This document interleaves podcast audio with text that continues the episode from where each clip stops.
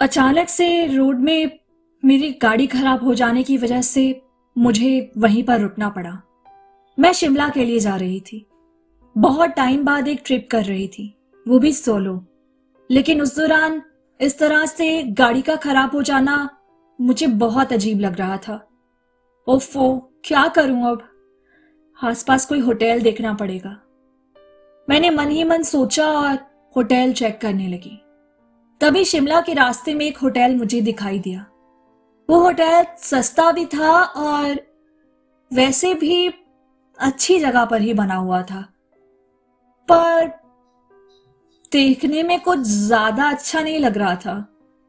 खैर, मुझे एक रात बितानी थी तो सोचा कि यहीं पर रुक जाती हूँ। मैंने जैसे तैसे वहाँ होटल में रहने का इंतज़ाम किया। जैसे ही वहाँ पर पहुँची तो सामने रिसेप्शनिस्ट बैठी हुई थी। आसपास ज़्यादा लोग नहीं थे। शायद होटल की हालत को देखकर लोग आना पसंद नहीं करते। मेरी भी मजबूरी है, सस्ता होटल चाहिए, एक रात के लिए फालतू पैसे नहीं बेकार कर सकती तो इसीलिए वहाँ रुक रही थी। जैसे ही मैं रिसेप्शनिस्ट के पास पहुँची तो उसने मुझसे कहा, हेलो मैम, स्वागत है आपका इस होटल में, बताइए हम आपकी क्या मदद कर सकते हैं? आ, मुझे आज रात के लिए होटल चाहिए था। मैंने ऑनलाइन चेक किया मैंने आपको कांटेक्ट भी किया था। तो आपका नेम मिस पूजा ओ पूजा जी मैं पहचान गई। आइए आपकी गाड़ी खराब हो गई थी ना? जी जी। ऐसा कीजिए मैं एक मैकेनिक को जानती हूँ उनको कॉल कर देती हूँ वो आपकी गाड़ी ठीक कर देंगे। चलेगा ना? हाँ चलेगा लेकिन सुबह मुझे निकलना है तो डोंट वरी वो जल्दी ठीक कर देंगे। ठीक है जब आएँगे तो हम बता देंगे। आप तब तक ऊपर चले जाइए। रूम नंबर तीन सौ एक। ये लीजिए चाबी। बैग्स रखवाने थे। आम, मैं किसी को बुला देती हूँ। रहने दीजिए मैं खुद ही ले जाऊँगी। वैसे तो इतने ज़्यादा बैग्स हैं नहीं। ठीक है, जैसी आपकी मर्ज़ी। लिफ्ट उधर है ना? हाँ हाँ। इतना कहते हुए मैं चाबी लिए लिफ्ट लेकर जा ही रही थी कि अचानक से रास्ते में लिफ्ट रुक गई। मुझे बहुत गुस्सा आया। लिफ्ट अचानक से रुक जाना मुझे कुछ गड़बड़ लग रही थी। पता नहीं क्यों अंदर से ना मन में अजीब सा हो रहा था। कहते हैं ना, लड़कियों की सिक्स सेंस बड़ी काम करती है। तो बस वैसा ही कुछ। ऐसा लग रहा था कि कुछ अच्छा नहीं है यहाँ पर। पता नहीं होटल की हालत ऐसी थी। टूटा फूटा हुआ था सब कुछ। ज़्यादा लोग भी नहीं थे।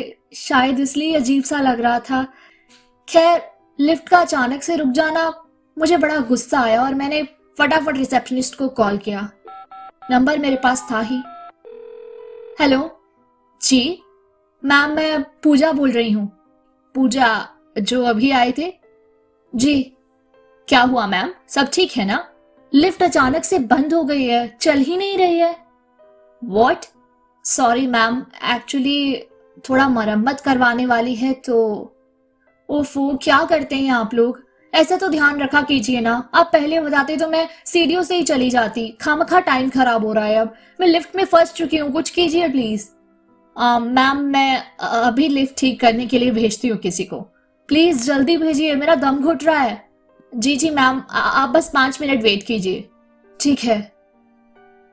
मैंने गुस्से में फ़ोन कट कर दिया और पाँच मिनट तक वेट किया। और उसके बाद अचानक से लिफ्ट अपने आप चलने लगी। मुझे लगा लिफ्ट ठीक कर दी गई है। मैं बड़ा ही खुश थी। सर्विस तो फास्ट है। चलो, सही है।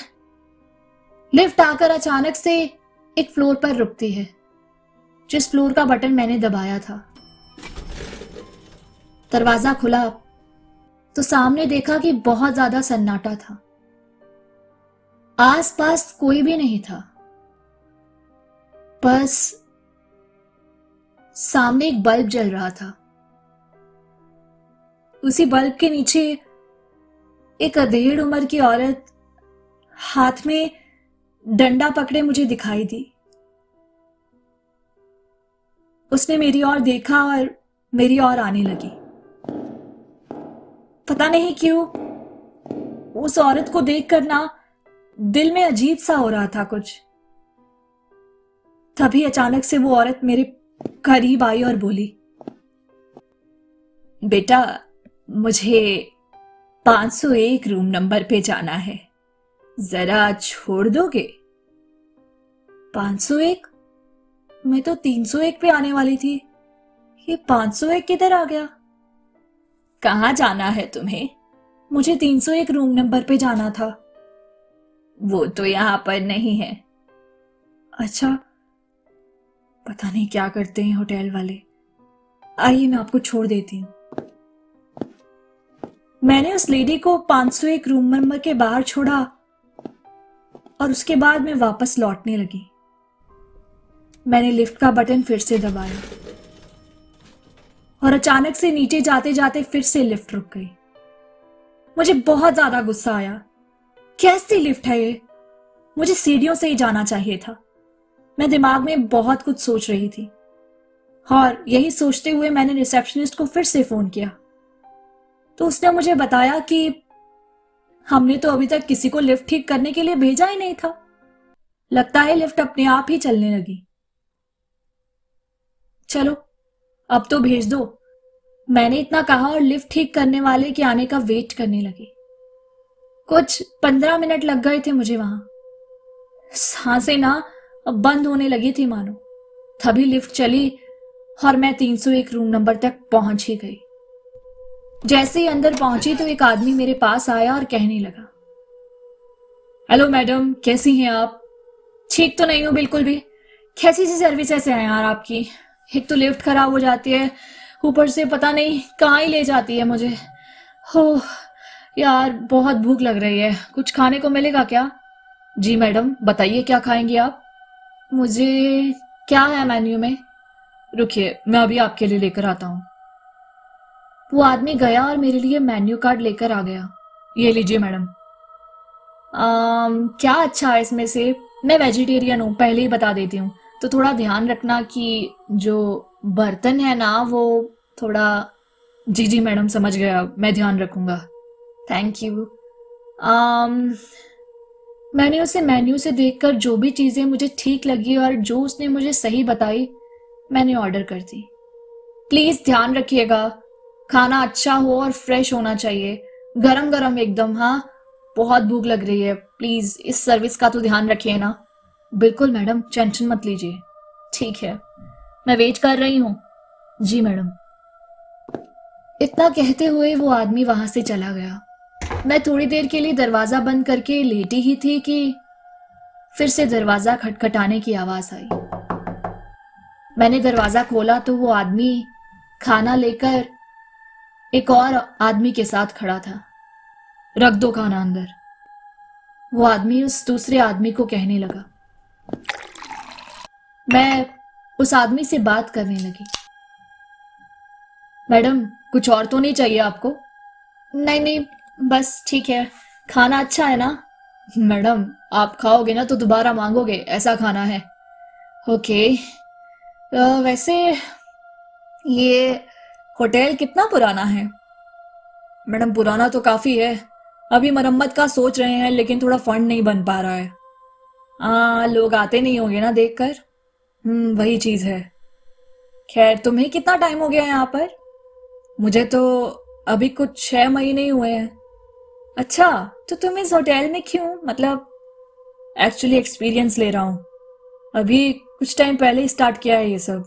तो आजकल पता ही है ना एक्सपीरियंस कितना ज़रूरी हो गया है सब चीज़ों में। कंपटीशन इतना है तो हाँ हाँ समझ गई।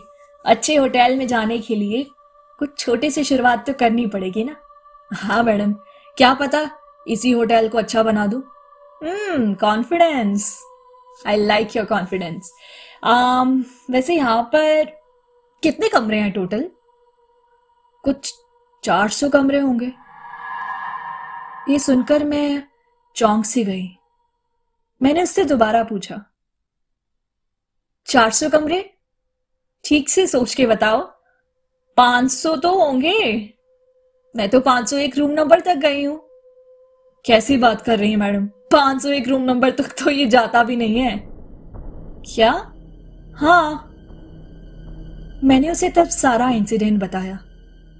वो लेडी का मिलना, उस 501 रूम नंबर तक जाना, वो खाली फ्लोर तो ये सुनकर वो भी हैरान रह गया। और उसने मुझसे कहा कि ऐसा इंसिडेंट पहले भी किसी के साथ हो चुका है। किसके साथ? कैसे? हर ऐसा कैसे हो सकता है? मुझे समझ में नहीं आ रहा है। कौन था वो? मैडम, पता नहीं। पर ऐसा इंसिडेंट पहले भी एक लेडी ने बताया था। और उसका भी यही कहना था कि उसके साथ भी ऐसा ही कुछ हुआ था। बट कौन है वो लेडी और वो क्यों 501 रूम नंबर तक लेके गई? कौन था? हमें नहीं पता। चेक भी किया था, पर रूम नंबर ही नहीं है वहाँ तक तो। पता नहीं क्या देखा आपने। ये सुनकर मैं थोड़ा सा घबरा गई थी। उस रात को मैंने जैसे तैसे वहाँ पर बिताया। अगली सुबह मैं सीढ़ियाँ लेकर नीचे आई, अपने बैग्स रखवाए और बस वापस निकल गई। शिमला की इस ट्रिप ने मुझे बहुत हिला कर रख दिया था। शिमला में भी इस इंसिडेंट को दिमाग से निकाल नहीं पा रही थी। कौन थी वो लेडी क्या था? अगर इतने तक फ्लोर ही नहीं है तो ऐसा कैसे हो सकता है? पता नहीं, एक अजीब सा एक्सपीरियंस था उस रूम का। बाद में मैंने रिव्यूज़ भी पढ़े तो ये पता चला कि ऐसा इंसिडेंट सिर्फ़ मेरे साथ नहीं, ऐसी कुछ अजीब चीज़ें और भी कई लोगों के साथ हुई हैं जिन्होंने रिव्यू दिया है। और कुछ लोग तो कहते हैं कि वो होटल ही भूतिया है। ये था मेरा एक छोटा सा एक्सपीरियंस जिसने मुझे आज तक दोबारा सोलो ट्रिप करने नहीं दिया। ना ही किसी होटल में ऐसे लिफ्ट के थ्रू जाने दिया।